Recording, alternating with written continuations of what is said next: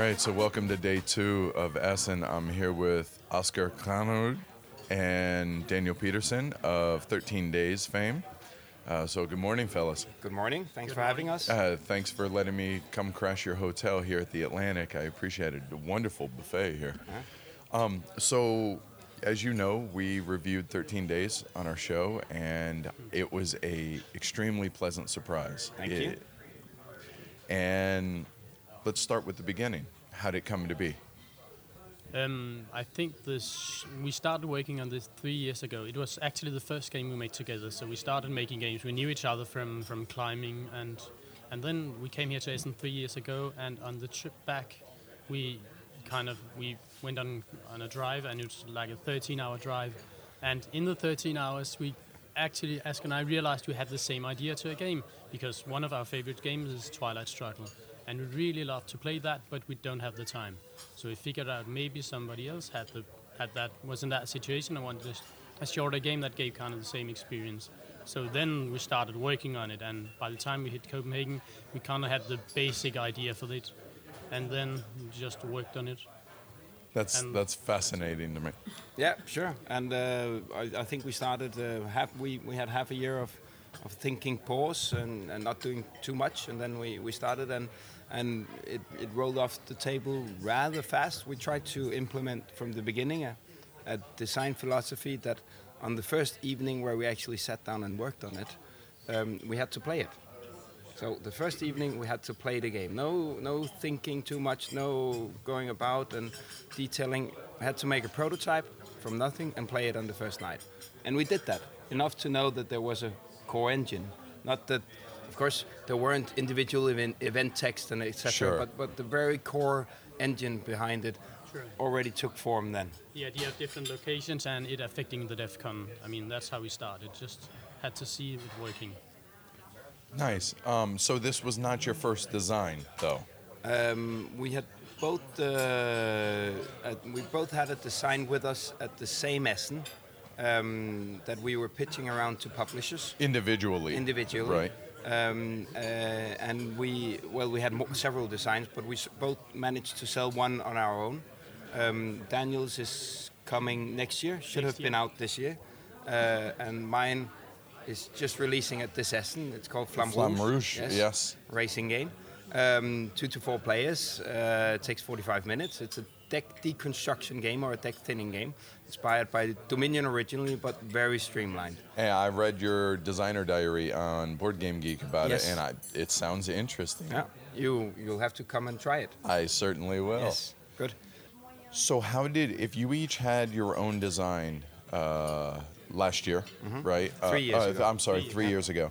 Um, how did this come to be, the two of you together? I think, well, you know how it started now, right? With Right. 13 days. Yeah. it, it, it just, I mean, so we just started doing that. I mean, we didn't, at that point, we didn't decide, okay, we just need to make games together, but it just worked with that game and we, and we struck a good relationship. So why not continue from there? So it kind of just happened, right? It wasn't pre planned or anything, it just happened. And we had different ideas and knew how to work together, complement each other, and yeah.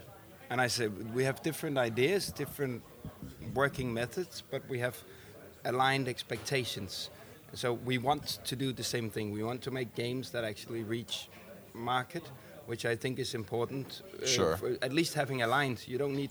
You can have different ambitions, but having aligned ambitions is important for a good cooperation.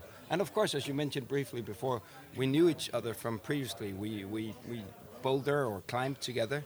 Uh, once or twice a week, not so much for Daniel anymore since kid number two. Uh, Um, yeah, it's funny how that happens, yes. right? Um, but I'm we, going there again yeah, but we had in a, a few years, maybe. a good relationship, and we, we still do that. And climbing is a like on-off sport, so you go and you exhaust yourself, and then we sit and design games.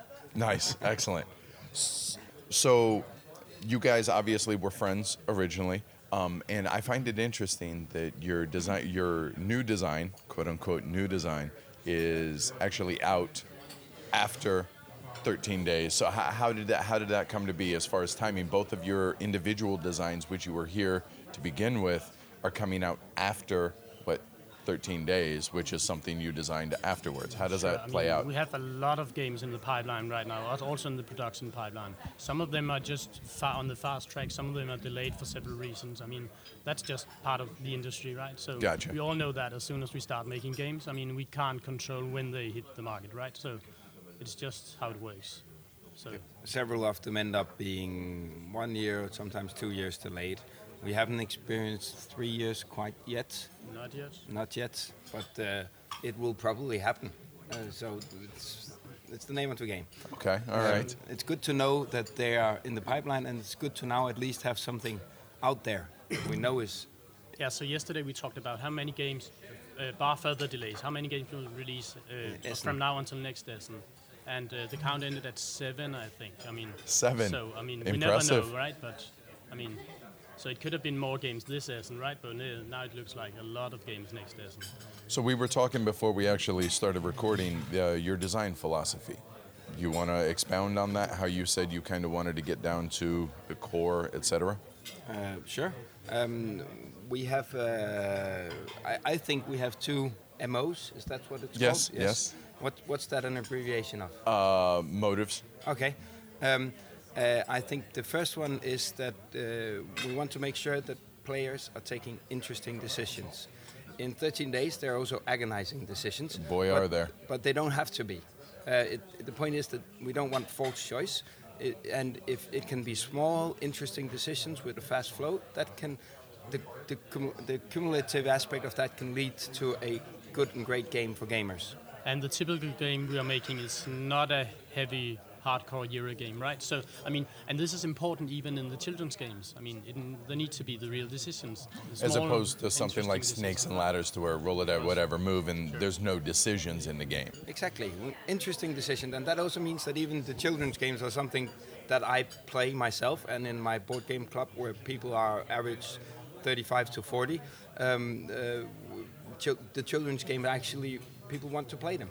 Because there's meaningful decisions. There's meaty, weighty. De- uh, your your decisions have impact on Not the game. necessarily weighty, but meaningful, right? Fair exactly, enough, they have an sure. impact, but it can be. It, it, it can be a big impact. That means if you have a decision with a big impact, if you get it wrong, you're out, right? That's typically how it works. But you can also have lots of decisions with small impact, so that they, the impact accumulates into a bigger impact, but you, you're not in and out of the game. Um, that was the one thing uh, about the design. The other thing is the experience. Um, yeah, what we're looking for when we, I mean, we're pitching ideas all over the table, right? So every day, almost, right? And so the idea is, what we are looking for is really the core game, the core experience in any any game. And we, if you can't find that, there's no reason to work on it, right? So, so that's really what we are looking for in the early stages. I mean, that's changed along the process, but that's it, right? And then, if we if we have a game, say, and there's two core mechanics, we'd much rather remove one of them and make two separate games than just build on it and add mechanics and do and do a larger larger game, right? So So, uh, not so much to streamline, just to reduce it down to its core essence, essentially. Yes. and streamline. It's kind of it's it's the two that melt together, right? And of course, So- there can be extra mechanics on top. But in, in 13 days, what is the core experience, in my opinion, which is also the core experience of Twilight Struggle? It is having this hand of agonizing cards and playing them, and you don't know, you, you worry about the timing, and you worry about giving too much benefit at the wrong time to the opponents. That's for me the core experience of Twilight Struggle, and that was the first and actually easiest thing to make because for 13 days because it's just taking an existing mechanic of these uh, card-driven games with event cards and putting it into a 13-day context with a smaller hand size, right? And it, it's amazing to me that you were able to get the feel and, and, as you say, the essence of Twilight Struggle into, you know, Twilight Struggle light, essentially. And it, it, it really surprised me because you hear about all these whatever game, the dice game or the card game, et cetera, et cetera. And I'll be honest, when I when I got a copy of 13, that's pretty much what I expected, and that wasn't at all. It's its own game, but it really has that feel, which it shocked me in a very good way, and it was it was fantastic to experience, and I'm I, I, I was excited to play it again. I remember reading the Twitter comments where you were a little lukewarm and then you were sold. So it was uh, it was it was good to see that it convinced you. Yeah, And absolutely. A shout out to Amanda. I'm glad to hear that she's still beating you uh, in all games of 13 days. I, So- th- I think she's a five and zero. Okay, Uh, yeah. she she has only beat me once on points, Yeah. and the other four times I've killed us all. Yeah. So I apologize, world, again. Um, so so what started you out on designing? Because it says uh, I, I've heard, I've read, et cetera, et cetera, that every board gamer wants to design games. I have literally zero interest in designing games, but obviously it's different for y'all. I think it's just a saying that, right? But I mean, everyone wants to make a game, but Everyone everyone wants to write a book- Yeah, but write it- a book. But, Right. but it's like everyone is a critic, right? So you play a game, you like that, and you say, "Oh, this part I really like that," or play another game and say, "Oh, it could have been cool, but then there was this part," right? So it's it happens automatically in the head that you kind of design. I mean, fr- uh, going from there to actually doing is a quite a different step, right? So I think that's that's the difference. I it's hard to remember for me really why. I think it started. I mean, I like games. I toyed around with ideas for. I mean, oh, I could make another map or make home house rules or stuff like that, and then suddenly. I just started doing. I probably talked to you about it, and we had an ex- exchange of different ideas before the 13 days, right? This this is uh, maybe a year and a half before that. We went to Essen So, I together mean- because we knew each other and, and were designing with each, with each other. So, uh, so uh, we, we were talking about it previously. But For- what what started you For on me, it's path? it's, yeah. it's it's actually. Um, I think uh, I started playing Magic: The Gathering at age 12. I played chess from age seven, eight, uh, um, and then two years after Magic, I discovered Warhammer Fantasy Battle. And I lost 15 years of my life to Warhammer Fantasy Battle, including a two-year stint at uh, Games Workshop headquarters in Nottingham, where I, I worked. Um, um, and uh, basically for 15 years also I was involved in running uh, Scandinavia's or uh, largest miniature game tournament. okay. Um, and uh, in miniature gaming, it is very, very common that you don't play out of the book uh, with the rules. You make composition rules. And each tournament in Denmark has different composition rules and has this different scenarios. So in the design space, I actually did 15 years of groundwork tweaking uh, other systems before deciding stopping playing so much Warhammer and deciding why shouldn't I try to do it myself. That's I, I've never heard anyone come about it from that angle. That's that's really interesting. So let me let me lighten it up for a second. So here we are at Essen at Spiel, and what are you most excited about that isn't you, that isn't your game, or what is it? Somebody? Is it a game that you, or a game you want to experience, or somebody you want to meet, or whatever? Well, um, to be honest, I'm not here to play games, though I actually had time to play a few games yesterday, right? So it's more about just being being here, being a part of it, and um, hanging out with people, meeting lots of people. I mean, I, a lot of people I only see here in Essen once a year, right? And and a lot of our friends coming here together, hear hear their experience. Oh, they had a meeting there. Oh, it was very good. I mean, all that little talk, right? So that's kind of exciting. We went to the Playtest UK meetup event yesterday, but uh, we didn't go to Playtest. We went to meet people, right? Uh, so that's a lot of, of being here.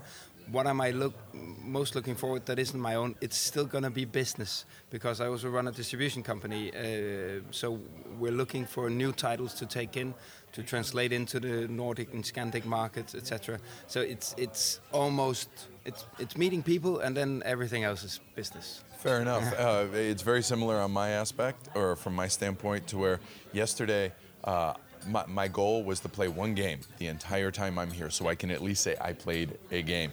And the first game, I got pulled into a demo of Happy Salmon. Yeah. So you could imagine the spectacle of here, heavy cardboard is playing Happy Salmon, and it was it was hysterical. Sounds like a blast. yeah, That, that's on my list of one of the games we want to translate.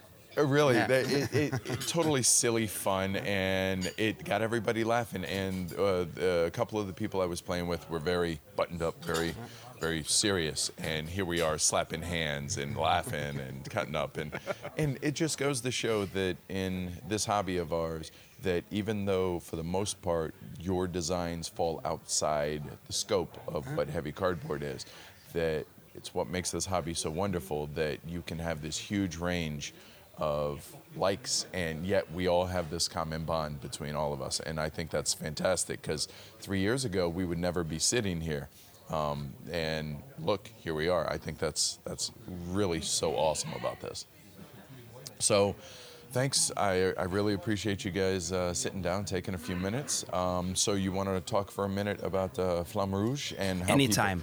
Prob- Probably not just a minute. uh, where where people can expect to get it post uh, spiel Post Spiel. I don't know how the US distribution plans are coming. Um, I, I do know that they are coming. Um, Lautapelit, the, the publisher, has a, a plan to actually get it there.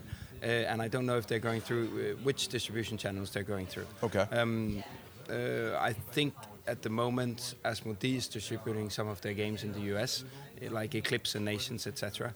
Um, it is already in shops in in the Nordic countries and is getting into the UK through Esdevium and then out into retail shops. Uh, and uh, I think it has a German distribution partner, a French distribution partner coming. Um, was, and there was one more, which I can't remember. all right Okay, just to add something that is not Flamme Rouge related, right? So, Please. So um, I, w- I passed by the Ultra Pro booth yesterday, and they have a, a copy, uh, early copy of 13 Minutes on display. So that's our next game coming from them, right? So it's kind of 13 days, but meets love letter. So 13 cards, 13 red and blue cubes, and it's just a small game, but with agonizing decisions, A right? hand of two cards, uh, where you, you you have just like in Love Letter, you have two cards. You play one, but you also build the table larger. Sure. um, uh, and it's a living death contract Yeah. also. So it's a map, and it's just uh, you can, multi-purpose, you right? can still end the game Yeah. by, by going boom. Oh, which that is one good should- because that's how it, how I'll, it'll end when So- I play. It seems. So you can see it at the booth here, and it's not out, so it's not for sale, but it's coming soonish, right? Uh, they said December 5th was, but uh, let's see. All right, awesome. Well, thanks again, uh, Daniel and Asger. Uh, so Thank you thanks for for, your coming time, and uh, yeah, continued success. See you next year. All right. Here we are on Friday at Spiel 2016, and I'm with Phil Kendall, uh, one of the guys from Ragnar Brothers. So thanks for taking the time today. Pleasure. This is uh, this is both of our first Spiel, Jesus, yes. and uh, so what have you? Uh, is it is it what you expected? It it sounds a bit of a cliche, but I would say it's more than I expected. I I've done Expo for ten years, uh, Expo in the UK for ten years. Coming here, I just could not believe the size of the place, the number of exhibitors, the nature of the stands that the companies have put together. Amazing gets used too often as a word, but it's amazing. uh, awe-inspiring, staggering, all these things All those apply. words, because I don't care how how prepared I thought I was for this. No. It's it's unbelievable. Just yeah, staggering. Um, so Ragnar Brothers, um, how did this come about? How did this happen? How did you guys? Because obviously, not all brothers. So, what happened? No, two of us are brothers, but they, they're the only brothers in the Ragnar brothers.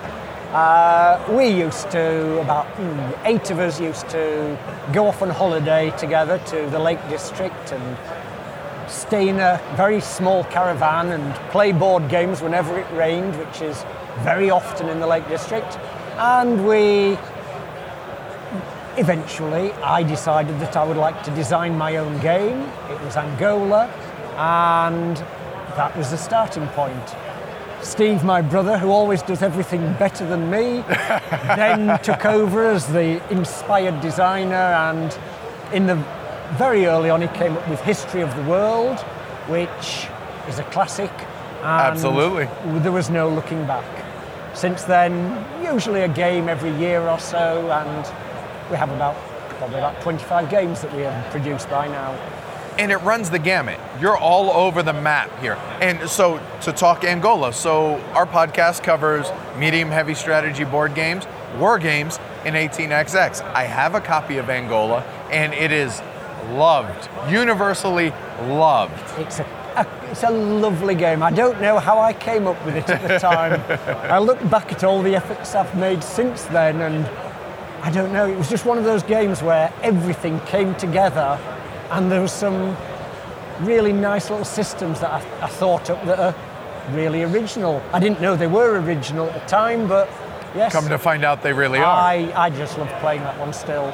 So, so you look at something like that. You look at uh, Nina and Pinta. Uh, you look at DR Congo.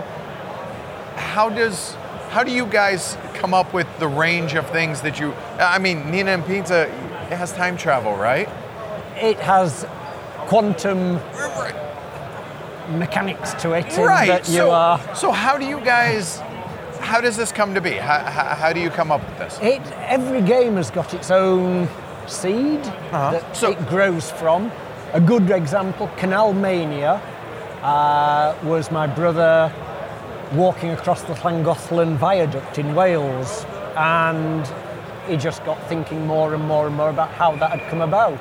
Steam Donkey, which is one I love, was we all our families went to the Isle of Man, which is like a little miniature Victorian holiday resort. You've got little transport systems all of its own and amusement areas and everything that's in Steam Donkey came from the Isle of Man and sitting on the boat I can still remember him saying there's a game about this and two years later we had Steam Donkey. And well, Nina and Pinta, how did how did where, Nina what was the in, inspiration there? We've always liked the idea of exploration, and in the case of Nina and Pinta, Steve was doing some reading about quantum physics and quantum mechanics, As you want to do. as brothers do in this world. I don't know why, but he was, and he started thinking about applying it to a board game. And we have talked with lots of people about it, and every board game has an element of quantum because you're exploring alternate realities. That's but fair. with Nina and Pinta, we've taken it that step forward and imagined an alternate reality for each of the three ships that sailed originally to the New World in 1492. So obviously, Angola has a special place in your heart as far as a favorite, probably. Um, but outside of outside of your own games, what do you enjoy playing? Where, where do any other games inspire you to help further existing designs or ideas that you have? Very definitely, yes. Uh, I mean, I'm part of several gaming groups in the north of England, so I'm constantly coming across new games, new titles. Some of the ones that I've played recently Pandemic, Legacy. There's some mechanics in there that you think, I love the fact that the game develops and develops and develops beyond And evolve, one right, yeah, game. yeah. So that's been stored away. I've played recently The Grizzled, which has this idea of the characters acquiring these bad traits amongst them. And in my role as somebody who is coming, going to come up with another quantum game as part of the series, I'm exploring the American Civil Wars, something that's of great interest to me. And the idea that your armies are, have almost got these bad characteristics that they acquire that makes it so much harder for them to do what they're supposed to do. The Army of the Potomac, in particular. That's a, so. Is is that your wh- what we can expect next then, or is It's that further one- down the road? That one's in the bubbling around situation. I'm putting things together, trying out little ideas. We have other games though that are also coming out at the moment. Okay. So you're design you're a designer at heart, and you guys decided to become a publisher as well. Yes. Uh, why? Uh, Why not? There, there, there are thousands of publishers, right? So why take on that added burden? I guess would be one way to put it. I think Burden covers it brilliantly. Yes. uh, I mean the whole pro. I mean the original process back in 1990, which is when we started to produce our bigger games. You look back on those 26 years ago and you just hold your head in despair. It was like I don't know one of these sweatshops that exist in the world. You know there were there was people with sewing machines sewing cloth maps together, people using paste to paste counter sheets, children running around collecting plastic counters from one stack to another. And then obviously all the shipping out and the packaging and the marketing, if you can call it that, we, we did in those days. It was a different world in those And days. that almost has a charming sound to it in hindsight, right? In hindsight. It was very, it was a lovely thing to do with a group of people because it involved a dozen people at a time to do the production. But clearly now, the world has moved on. We've got, we're in, eh, we've, we've got people now who are taking on fulfillment for us, which makes life so much easier for us in that we've got more time to spend on the design and development side of Which things. is only a good thing, I would think, right? In- indeed, yes. I mean, we're good at what we're good at, and Find the experts in their field to take care of the rest. sorting out the postage to Singapore or Ethiopia sure, wherever right. is takes time. Fair enough. Um, So yes, just going back to what you said, uh, what made us go from playing games to designing games to then actually producing games was a feeling that there was enough stuff in that very first game, enough stuff in Angola that other people would find genuinely interesting, would make them want to play that game and to play it more than once and to I, I- I suppose, play other games designed by us in the long run.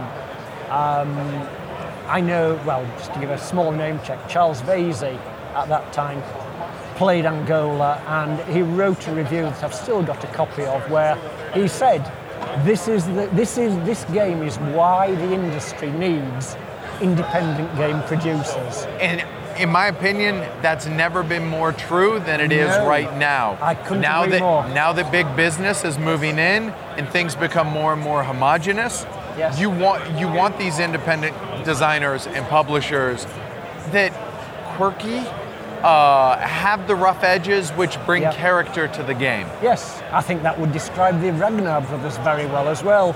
Quirky with ru- rough edges. which is awesome, and that's why I'm a fan of your games. So, so now that uh, to circle back on the whole, this is your first Essen Yes. uh, spiel. Is there anything or anyone or any game that you were looking forward to, be it a person meeting, a designer, a publisher, or a game to explore, or just to take in the spectacle that is? What what what, what excited you about this? Well, I've got a long list of games I'm buying for other people. Don't we all? Uh, Well, I don't because my wife keeps a fairly close eye on what I am buying. Uh, if we sell enough of our games, I might treat myself to a few titles. But um, no, certainly I've played Quartermaster General. They have Quartermaster General 1914 here. It's got four players as opposed to six, and a four-player game will suit us very, very nicely within my gaming group. So if I can sell enough games, that will be there. Evolution, so many people have said so many good things about it. I think I might treat myself to a copy of that as well. Awesome. So, uh, anything else? Uh, how do folks get in touch with Ragnar Brothers, be it for Nina and Pinta or any of the older games that you may still have in Uh, stock? we have a website, uh, ragnarbrothers.co.uk, or Ragnar Brothers alone will find your way to our website and all the details for ordering games from us or just simply talking to us and communicating from us.